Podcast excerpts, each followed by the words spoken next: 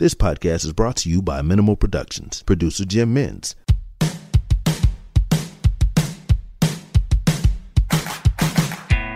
This is Diplomates, a geopolitical chinwag with your host, Misha Zelinsky. Emily Lau is one of the most famous politicians in Hong Kong. She was the leader of the Democratic Party and the first woman to be elected into Hong Kong's legislature.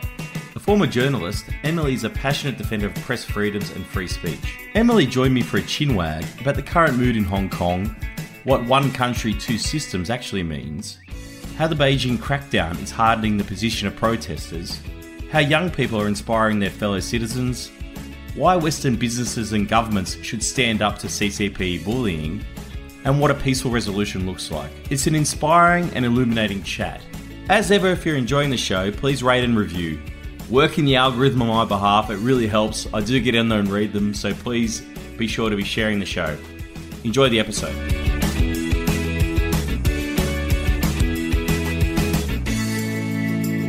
So, Emily, uh, welcome to the show. Thank you for joining us. Thank you. And uh, just say for the recording, uh, we are talking through the miracle video uh, conferencing technology, and you are currently in Hong Kong, and I'm currently in Sydney. So, welcome and thank you.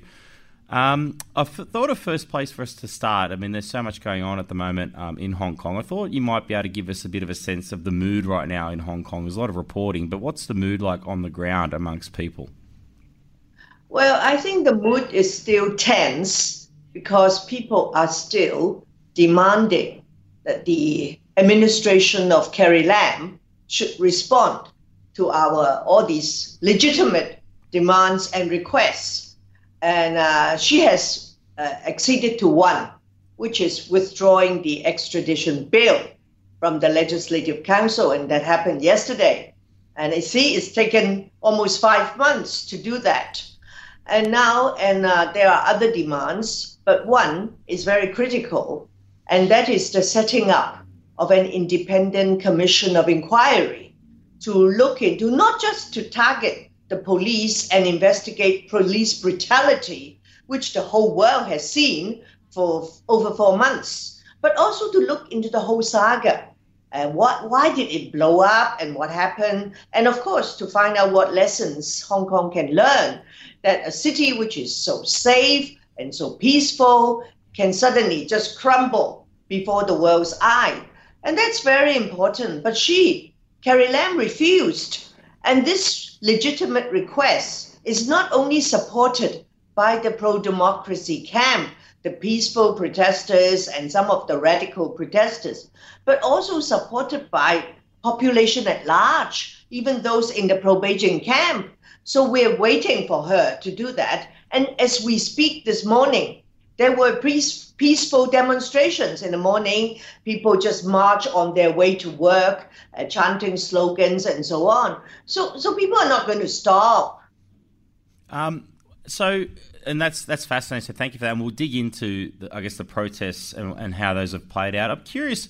You you've lived in Hong Kong a very long time. You've been a very prominent uh, politician um, throughout your career in Hong Kong. Curious for a historic overview about how Hong Kong has maybe changed um, since 1997, and given uh, that was the turning point from when we had British rule. Uh, and now, uh, you know, a two part, two systems, one country rule under Chinese Communist Party. How has Hong Kong changed in that time? Has it changed? And then, what are the changes you, have seen um, over that period? Well, of course, Hong Kong has changed. Before 97, we were a British colony. In fact, we, we were a British colony for one and a half centuries. And uh, Britain wanted to hang on, but China disagreed. So Britain had to pull out. But regrettably, when Britain pulled out, Hong Kong did not have a democratic government. The people had no right to choose the government, and there were very little protection of human rights. And so it was really quite terrible. But the Hong Kong people sort of accepted it winning Lily because most of us were ethnic Chinese and most of the people accept that Hong Kong is Chinese soil.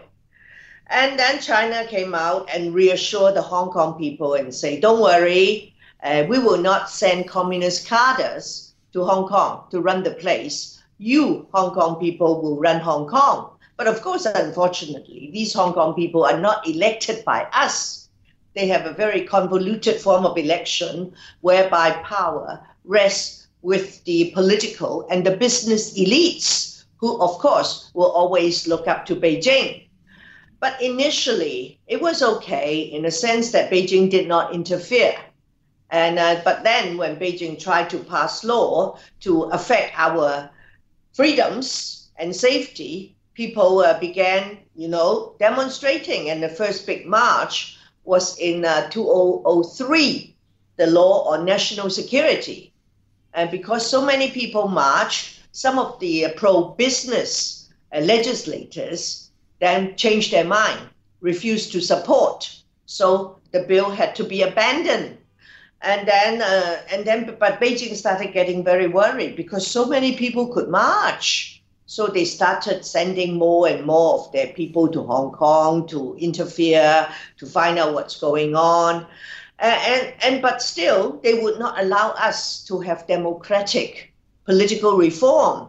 And then you see, as you can see, in 2014, we had the umbrella movement where uh, protesters, including myself, we occupy the uh, central business district and in Causeway Bay and in Mong Kok for 79 days. We blocked the roads.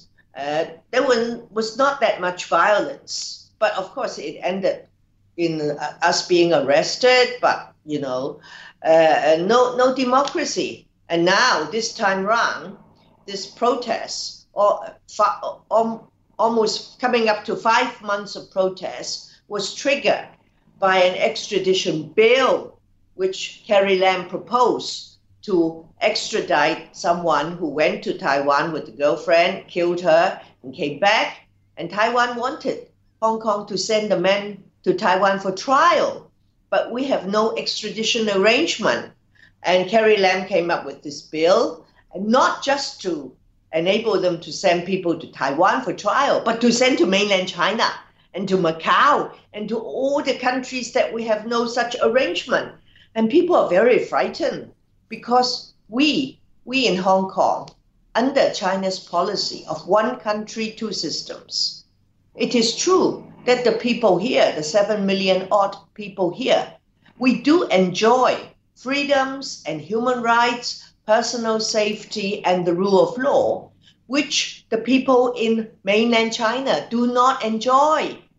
And of course, uh, some of them are envious of us. And some, when they come to Hong Kong, they are very free. But once they go back to the mainland, they are not free. So uh, people in Hong Kong don't want to be extradited to China for trial because there is no legal independence, no independence of the judiciary. And uh, I speak as a member of the board of directors of the China Human Rights Lawyers Concern Group. We formed the group here 11 years ago to support the human rights lawyers. They are very brave, and some of them are in jail for many years, being tortured, cannot see their families. And that's the state of affairs there. So Hong Kong people are very frightened. Then Carrie Lam refused to withdraw the bill and then they demonstrated and the police beat them up and all that. And now we are stuck. And she still refused to set up this commission of inquiry. Of course, people want democracy too. But I guess people are pragmatic enough to know that democracy will not happen next month or even next year. But to quiet things down, we need to have this commission of inquiry. And so you mentioned there the extradition bill. Uh, how specific? How would that actually work? So what would, what would how would that practically be applied by uh, mainland China if um, if a bill was implemented by Hong Kong by, under Carrie Lam's plan? What would have actually happened to somebody materially? Could they have been arrested and taken across the border?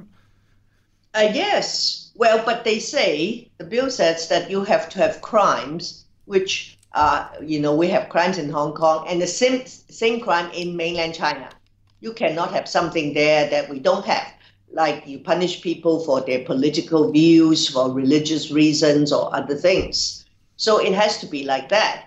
But of course, people have no confidence in mainland China. In fact, a few years ago, they came to Hong Kong to snatch uh, somebody from the Causeway Bay bookshop.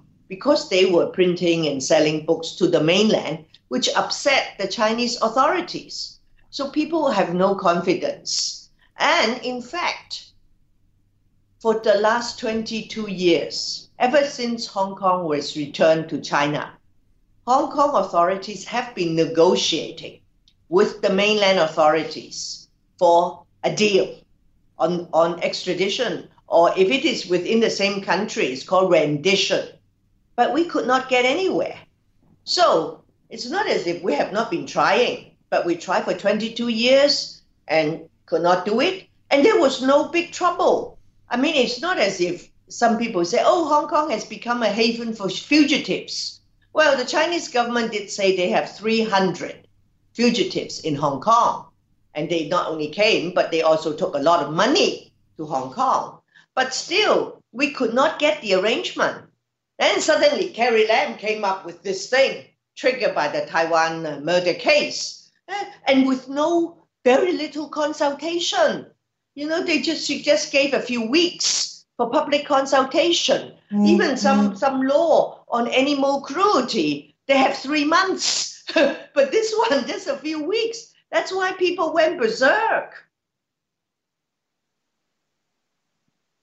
And so, what are the specific demands that the um, that the protesters have? Uh, so you mentioned uh, they wanted the withdrawal of the bill, but what else specifically are they looking for? Well, of course, they want uh, democracy. Uh, that's number four. And they also want, because the government, uh, the police, uh, call this whole the, the protest as riots. And of course, they want them to withdraw that label.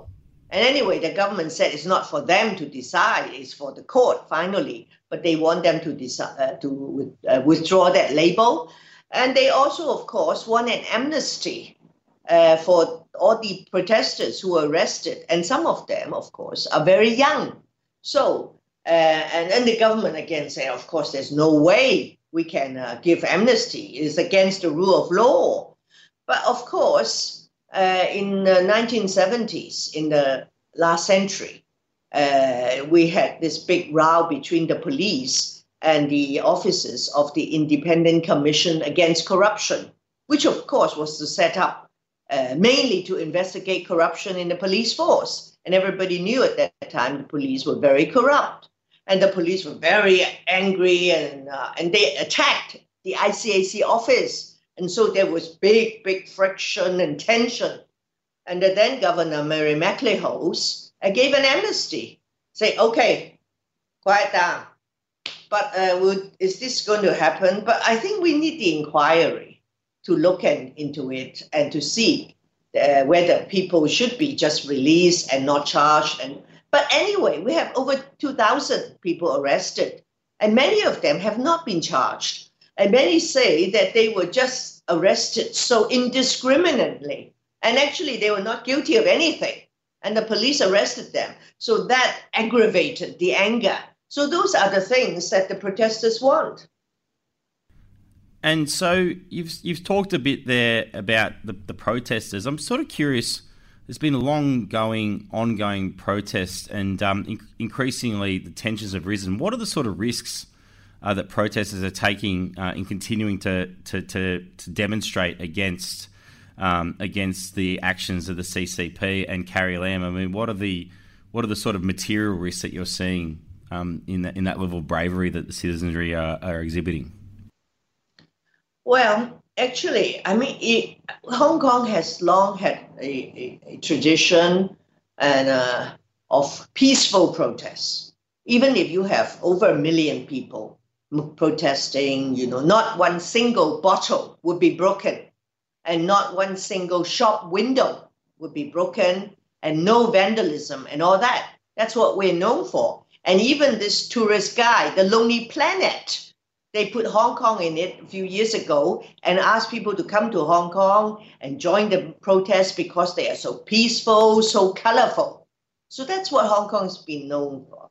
But over this this time round, because uh, the police were quite uh, brutal, and some of the protesters, I must admit, they were also ready for action. Uh, they dug up the bricks in the road and so on. So when they started clashing, uh, it, it changed the whole nature of our protests. And then, but if you join that sort of protests, and then the, the police started firing tear gas and then rubber bullets, bean bags, and even live ammunition on a few occasions. And some people were critically injured. And then now they also have the water cannon and they uh, use, and they add some color to the water. We don't know what other chemicals they put in the water. And a few days ago, they sprayed it the, in the mosque. And so the imam were very, very upset. And there were people standing outside, people from the Indian community, the Indian community leaders. They were all sprayed. So they were furious. They were not protesting. So, uh, so anybody, if you join that part of the protests, because what sometimes happens is it, there's a peaceful protest. Sometimes the protests get the police permission, sometimes they do not get. But even without the permission, we still march. I've taken part in those marches. But the first part, very peaceful, many people. And then came to the end or something, then many people went home. But the mm. rest stayed and then blocked the roads and started beating things up, smashing the railway station because they say the railway station is being used as a tool of the police. So they started smashing them. Then, if you do that and the police fought back, they fire all these things, then of course it could be very dangerous. And an Indonesian journalist, a lady, a few weeks ago was shot in the eye with, with a beanbag and she has lost her eyesight. So it's uh, it could be very dangerous. And then more and more of the protesters are young people, very young, as young as 12 years old. And uh, and it's so and, and and they're so galvanized. And the reason, one of the reason is the social media, the telegram, and all these things they go to the apps they go to to find out what is the uh, proposal for action today tonight and they join. And then they see their peers. You know there's people in the same school. They join so they also go. Especially if they see their friends getting injured or arrested. They get very angry and they say okay let's go. So it is really and some some of the schools they can do nothing about it. And uh, and the parents, the parents are also very worried if their kids go out like that. So some parents go and follow them to ensure they are safe. So, but but because there are people who are against this, so the society, the community is completely split asunder. Friends have split up, even families split up. Because once you start talking about this, if you have different views, you started arguing, you started shouting at each other. And in the end, you say, oh, come on, forget it. I never see you again. So it is very, very sad.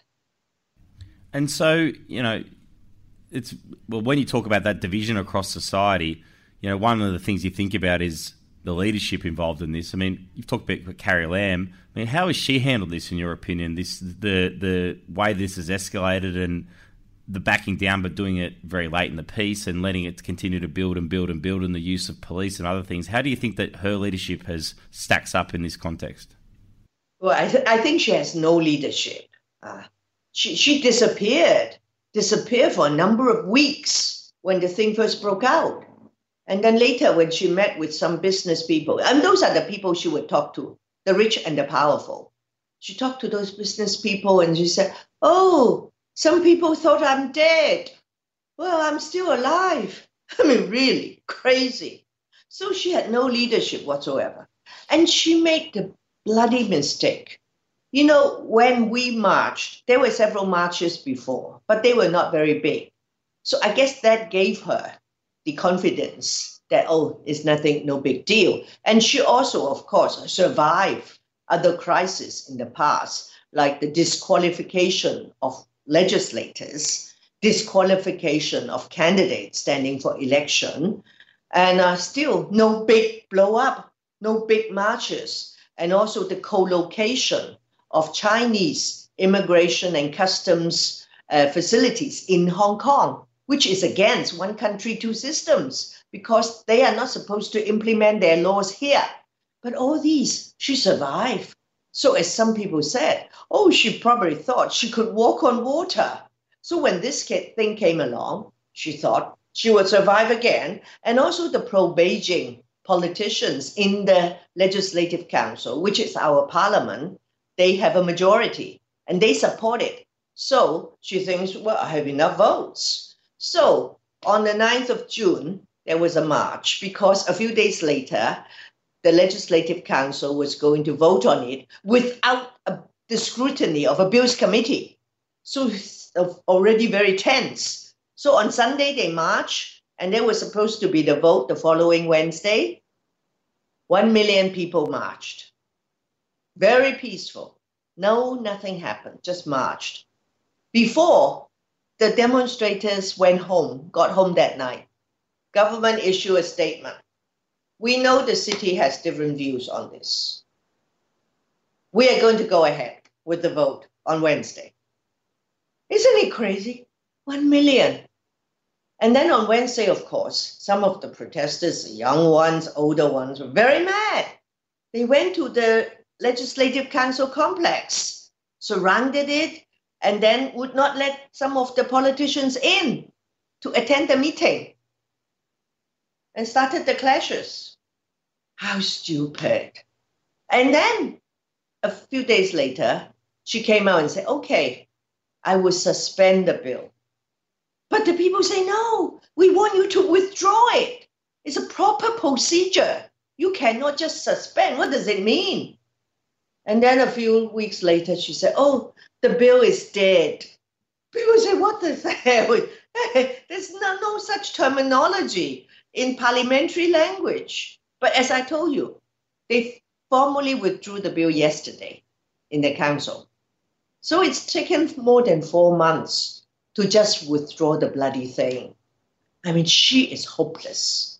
And there were reports saying she offered to resign. She offered to Beijing, and Beijing said no. And so, uh, I mean, she is. I just this morning on a phone-in program here, someone said she is so awful. And the person is right. She said the whole society of Hong Kong has to suffer just because of the mistake of one person. And of course, he's not absolutely right. It's not just her mistake, it's also the mistake of those people in parliament who supported her and also her advisors.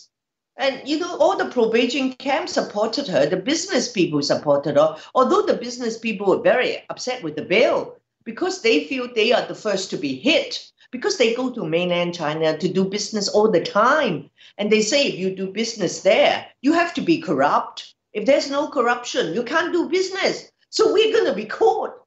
And so they were very upset. And then Carrie Lam took out a few uh, offenses and they were forced to support it but they had no guts. They should have come out. And they are the people that Beijing and Carrie Lam would listen to. But in the end, when Beijing said, yeah, support her, so they all shut up and support her. I mean, so they are so despicable. And so um, there is, you know, Carrie Lam, there are some upcoming elections. Uh, maybe you can explain firstly how democracy as it currently structured works in Hong Kong and how those elections work, and then what do you think is likely to happen? Because there's talk about them being deferred or delayed. Um, so maybe you could explain a little bit about that. Yes, well, as I said, Hong Kong has no democracy. Carrie Lam was chosen by a committee of 1,200 business and political elites. And the people who had a right to choose this committee of 1,200 is about a quarter of a million, but they are mainly the business and political elites. And then in the parliament, legislature, 70 members, half are chosen by the people, half by these elites called functional constituencies. And um, next month, we will have election to the district councils. Hong Kong has 18 district councils. Together, there are 400 odd members. And most of the members are elected by constituencies. But uh, now, one thing that people are concerned about is whether one of the candidates, uh, Mr. Joshua Wong, who is a young leader, uh, whether his uh, qualification will be uh, will be taken away. Will be whether he will be disqualified, and because uh, I think Beijing and the authorities regard him as you know too close to America, and they are inviting foreign interference, and they say they support uh, self determination, uh, which Mr. Wong said they don't. They support everything within the one country, two systems uh, policy, and also they do not support independence. But still, they have not yet announced whether he can be qualified to stand. So that's one thing. And then yesterday, the government said that they have set up a committee, uh, a sort of a crisis committee, to decide whether there will be a crisis next month and whether the election of the district councillors will be postponed and uh, and it can postpone it for within a period of two weeks uh, because if they see the, that there are too many protests, unsafe, and so on. So so the situation is very tense, and of course, one reason why they think of postponing is that uh, the uh, the pro Beijing uh, parties fear that they will lose many seats in the election. Right now, they have a majority in many of them and but they fear that this time round the situation could change and they could lose their majority in many of the district councils. And to make matters even more sensitive, uh, the 400 odd district councillors have the right to elect 117 members of the committee, which choose the chief executive, the 1,200 member committee. So whoever has a majority in the district councils, the winner, if you have more than half of the seats, you can automatically get the right to elect 117 members to the election committee of, for chief executive. So it, it will not just affect the district councils, which have no real power, but of course, they still represent the people. They can speak out on district issues, but it will affect the election of the chief executive which should take place in uh, 2022. And uh, so, of course, Beijing is very concerned because Beijing doesn't want the, the, the, the right to elect the chief executive to be usurped.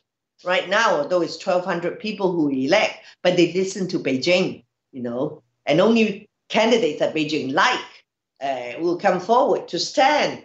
So, so it's uh, all, you know, all these things are linked. But if they cancel the election or postpone the election without good reason, I think it will cause a huge, huge international uproar. And I hope you people uh, in Australia, the media, the politicians, the government will speak out. How can you just cancel, cancel the election? If you come to Hong Kong now, it's very calm, although there are periodic, you know, uh, demonstrations they just had an election in Afghanistan. if they can do it there, and also in Bolivia, where they are clashing. So, I mean, uh, of course, I want people to calm down. Don't get me wrong. I think the situation should dial down, should de escalate. And I have already told you what needs to be done to de escalate. And I think we should have a calm environment for election. But the government should not use some excuse to postpone or to cancel the election. And so, what uh, you know, you said obviously there's no uh, true democracy in, in, Hong Kong. You know, you're a very pro, a very uh, long-standing pro-democracy uh, politician and activist uh, in Hong Kong. What realistic prospects do you think there is for democracy um, in Hong Kong in the long term? And do you think that the one country, two systems approach is going to last uh, for you know, the duration of what it was promised? Now, you're right. We don't have true democracy in Hong Kong. You sound as if there is semi democracy. Well, actually, democracy, my dear, is like pregnancy. Either you are pregnant or you are not. And of course, we are not, and we don't have democracy. But there is an irony. Although no democracy here, but the level of freedoms, civil liberties, personal safety, the rule of law, independence of the judiciary, that the Hong Kong people have enjoyed for decades is much higher than many countries which have democracy. I would not say true democracy, but they have democracy, they have periodic elections, whether it's in Asia or elsewhere. And we can have a very long list of such countries and their people. And I think they will agree. They do not enjoy the level of freedoms and personal safety and the rule of law, the independence of the judiciary, which is the ultimate arbiter. They don't enjoy. So that is the irony. So those are the things that we've enjoyed under British rule and under one country, two systems. And of course, we think that if we can have democratic government, then we can, you know, bolster those things even more. And but now, with these weeks and months of protests and demonstrations and clashes, all these things that we hold so dear to our hearts are crumbling before our very eyes. So the lesson to you people in Australia and elsewhere is that certain things which are very precious, universal core values that we have taken decades to build up can be destroyed in no time my dear friend, in no time. It's very sad. But speaking as someone who's been in this for so many decades, I'm not going to give up. Although I have left Parliament, I'm no longer in the leadership of my party, but I will not give up. I will never resign from the fight for human rights, democracy, and the rule of law. But we need to work with the people, with the masses and I certainly hope the government would listen to the demands, very legitimate, so that many of the protesters will not turn out to march anymore and there will not be violent clashes with the police. So otherwise, you know, we are really going to lose everything. And then, of course, the, some of the protesters say, oh, we burn, you burn with us. But I don't think too many Hong Kong people want to burn. We want to return to normality. But we also want the administration to respond to our demands, which are very legitimate. It's not as if we're fighting for independence or self determination. Now, those I think many countries will not support. I don't think the Australian government will support. And uh, even look at Catalonia in Spain. I mean, many governments do not support it. But last night, we had a, a demonstration here supporting Catalonia. and they had one there, and the two demonstrations together, supporting each other. But that was a, a small demonstration in Hong Kong. They said 3,000 people turned up.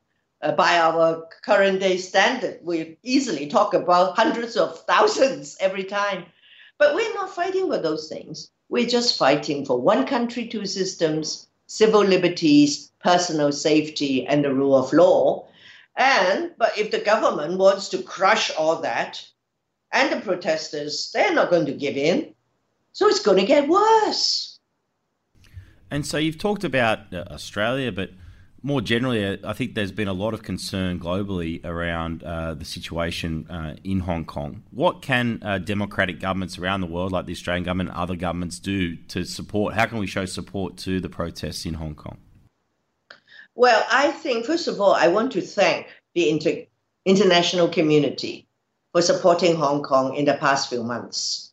In fact, uh, one reason why Carrie Lam was willing to suspend the bill and all that was due to pressure from the international community and the business community.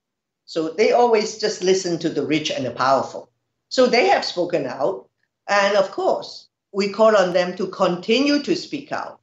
And I fully understand. And some of them have told me, they said, we cannot support violence. And I said, I fully understand. I do not support violence too. So you can call on all, both all sides to dial down. But you should also call on the administration of Carrie Lam to accede to the demand to set up this independent commission of inquiry. And yesterday, there was a debate in the House of Lords in London, not on Brexit, although they're very preoccupied with Brexit, but it was on Hong Kong. And some of the lords who spoke And two of them were former governors of Hong Kong, Lord uh, Chris Patten and Lord David Wilson. And both of them support the setting up of the Independent Commission of Inquiry. And they also, of course, touched on the possibility of Hong Kong British citizens, because there are over 2 million uh, British citizens in Hong Kong. They hold a British national overseas passport, which does not give them the right of abode in the UK. I don't have one. And when people ask me, this is a BNO passport. I said, Do you know what BNO stands for? It's Britain says no. It's disgraceful. These are British citizens. So I'm glad to hear that in the House of Lords debate, they were talking about, uh, you know, possibility of giving these people a second home. And then, of course, there were also statements issued by uh, over 100 parliamentarians in the UK calling on countries of the Commonwealth which should include Australia, to also come chip in to offer second home to these people should there be a need. So we are really calling on the international community uh, to be sympathetic, to be supportive. Of course, if everything goes right, Hong Kong people are not going to flee. Why should they go out? They're not going to become Hong Kong boat people like the Vietnamese did in the last century. But we need people to not just tell Carrie Lam, but to tell Beijing, tell President Xi Jinping, not to keep saying this is a color revolution, the, for, the foreigners are interfering and want to make Hong Kong an independent uh, entity, which is not true. And so you've talked there about uh, you know, international pressure. One of the things that's interestingly happened recently, we you know we've had uh, people speaking out against uh, Beijing and its interference and, uh, and, what's going on in Hong Kong. For example, we've had the NBA now uh, basically buckle uh, to pressure uh, from the CCP and Beijing when one of the coaches spoke out again in support of the people of Hong Kong. I mean, that kind of bullying of businesses like the NBA that have rely heavily um, on their uh, income from the Chinese market. How disappointing is that to the people of Hong Kong, and how much does that sort of uh, deflate uh, the efforts underway uh, in protesting in Hong Kong? Well, of course, that's a big problem. And I noticed that the Amer- American Vice President, Mike Pence, just made a big speech and he uh, attacked the NBA. And, uh, but, you know, this this problem is not just with the NBA. I think there are companies in Australia, uh, political parties in Australia, uh, politicians who love money, and the Chinese. Although now, of course, they are not as rich as we think, and their economy is not in very good shape, but they have a lot of money, and they will go to many places to buy influence. But also, there are many companies uh, which want or organizations like the NBA which will make a lot of money if they can get access to the China market. So China knows that these people value money so much. So they use that to say, ah, if you do or say the wrong thing, we will punish you.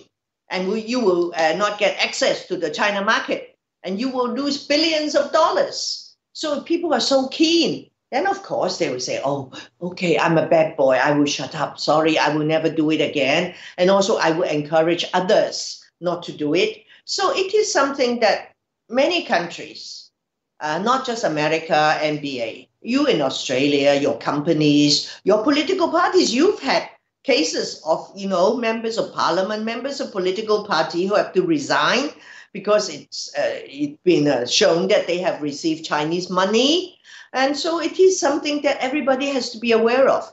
I mean, I am in favor of free trade, but you have to do it in a clean and accountable way, a very transparent way. And also, you should demand reciprocity. No, you go to China to trade, you have scholars going there, politicians, journalists going there, but you don't get access to many things because that is not an open society. But when they come to your country, which is open, they're academics, they're politicians, they're government officials, they get open access to everything. So why can't you demand reciprocity? Uh, if you are a free, open country and China's not, say, hey, well, when our people come to your place, you give us the same treatment. But many do not get the same treatment and they don't say anything. Why? Because they get money. money will cover their mouths up. And that's a sad, sad thing. People are willing to sell their souls because just they want to get money. And China knows it. And not just in Australia, but in many other countries, even free and democratic countries, because they are so crazy about the China market, billions of dollars. And so we talked a lot about sort of financial pressure there. One of the things that we've seen a bit, you know, from the backlash um, from Beijing against the protesters has been um, we've seen, you know, the PLA uh, amassing on the border of Hong Kong. Uh, we've obviously had lots of arrests, but one of the things I'd be curious to hear about is uh, this question of face masks and the uh, the banning of face masks and why protesters are wearing them and what they're concerned about. Can you explain a little bit about that? Now, first of all, you got the word wrong. It's not border my friend. We are part of China. Sure. So it's a boundary. Oh, sorry, okay, yep. it's a boundary. And the face mask thing is, you know, again, it was a demand by the pro Beijing politicians here in Hong Kong. They have been demanding it for a long, quite a while. And Carrie Lam kept resisting because she should know, everybody should know, it's counterproductive. If people who go out to protest, to fight with the police, they are not afraid of getting arrested, getting tortured, and all that, are they going to be afraid of just being arrested with a face mask on? They're crazy. So once the thing was passed, and it was passed not by ordinary procedure in the Legislative Council, they invoked the Emergency Regulations Ordinance, which was enacted in the 1920s, the last century, and the last time it was used was in 1967 uh, during the riots, which was triggered by the uh, Cultural Revolution in mainland China. So that's a historical relic. I actually moved to have that bill, that uh, ordinance repealed when I was in the council in 1996. But of course, I lost. So they retained that historical relic after the change of sovereignty. Of course, they had foresight they knew one day they would need it. And of course, now they use it. And but it is no use. The people are not going to be afraid, not going to be uh, stopped by this law. It's crazy. And then, of course, they say, oh, all you foreign countries, you are hypocrites because you have face mask laws in your country too. And now, when we try to have it, and then you criticize us. But our, our remark is, well, like what you just said, we don't have true democracy. These countries which pass the face mask laws, they have a democratically elected parliament and they pass it, but we don't. And also, we will say people are not going to be intimidated, so forget it. In fact, people would be provoked even more. So you, you see our demonstrations, our marches now, most of them are wearing the mask. So what good is the law? And the reason for wearing the mask is that also partly about concerns about uh, facial recognition technology and surveillance? Of course, of course. They don't want to be recognized by the police. Uh, they don't want to be arrested, but they're not afraid. Uh, many have been arrested. So, uh, but they, and the police, the police also wear things that make them unrecognizable. They're supposed to have their identity known so that if people want to lodge a complaint, they can say, I'm complaining against a police officer, blah, blah, blah. But no, they are all covered up. So people say, Oh, you are covered up, and you don't allow us to be covered up. Oh, it's really terrible. Well, well, I know that uh, you've got a very busy day ahead of you, and very grateful for your time. So, there's one last question that I always ask, and you know, it's been very inspiring, and it's a, as I always say, a very clunky segue to this question, and particularly on this occasion. But um, foreign guests on the show always ask them, um, you know, what three Australians would come to a, a, a barbecue at Emily Lau's place. So who would who would those people be, and why? Well, my dear friend, actually, I don't know too many Australians. So, uh, but I met several recently because they came to Hong Kong to interview me. And uh, I think I would like to barbecue with them to discuss things more. One of them is the, the uh, senior or the foreign correspondent of 60 Minutes, uh, Liam Bartlett. And the other one is the ABC uh, Australia journalist, Hamish Macdonald. A third one is I've not met him, but I've read about it. It's uh, Tim Norton. He's the chair of Digital Rights Watch, talking about attacks on press freedom in Australia and the many attempts by the government to raid journalists' home and offices and also to uh, get access to their metadata. And of course, press freedom is very close to my heart. I also understand that many Australians are not happy with the media, but that's no reason to just allow the government to run riot because once we lose press freedom, we lose freedom of expression. We lose many other freedoms will be at stake. Why? Because if there's no press to report, and if you cannot put things on the social media, the people in power can do anything and many things, and nobody will get to know about it. One reason why the Hong Kong protests have got such international attention and support is we still have press freedom.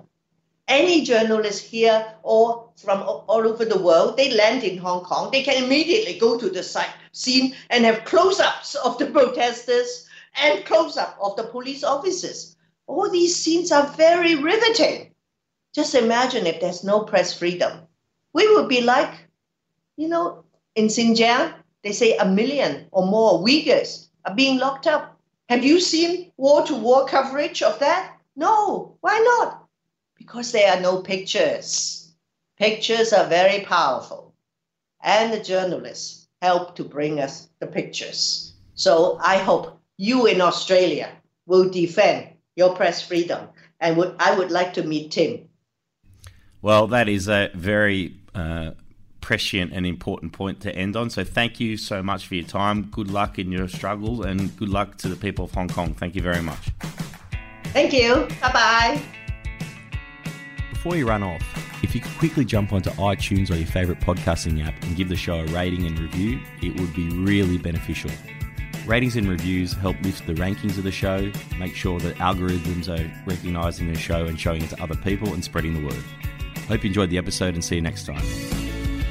You were just listening to Diplomates, a geopolitical chinwag. For more episodes, visit www.diplomates.show or subscribe to the podcast on iTunes or through any of your favorite podcast channels.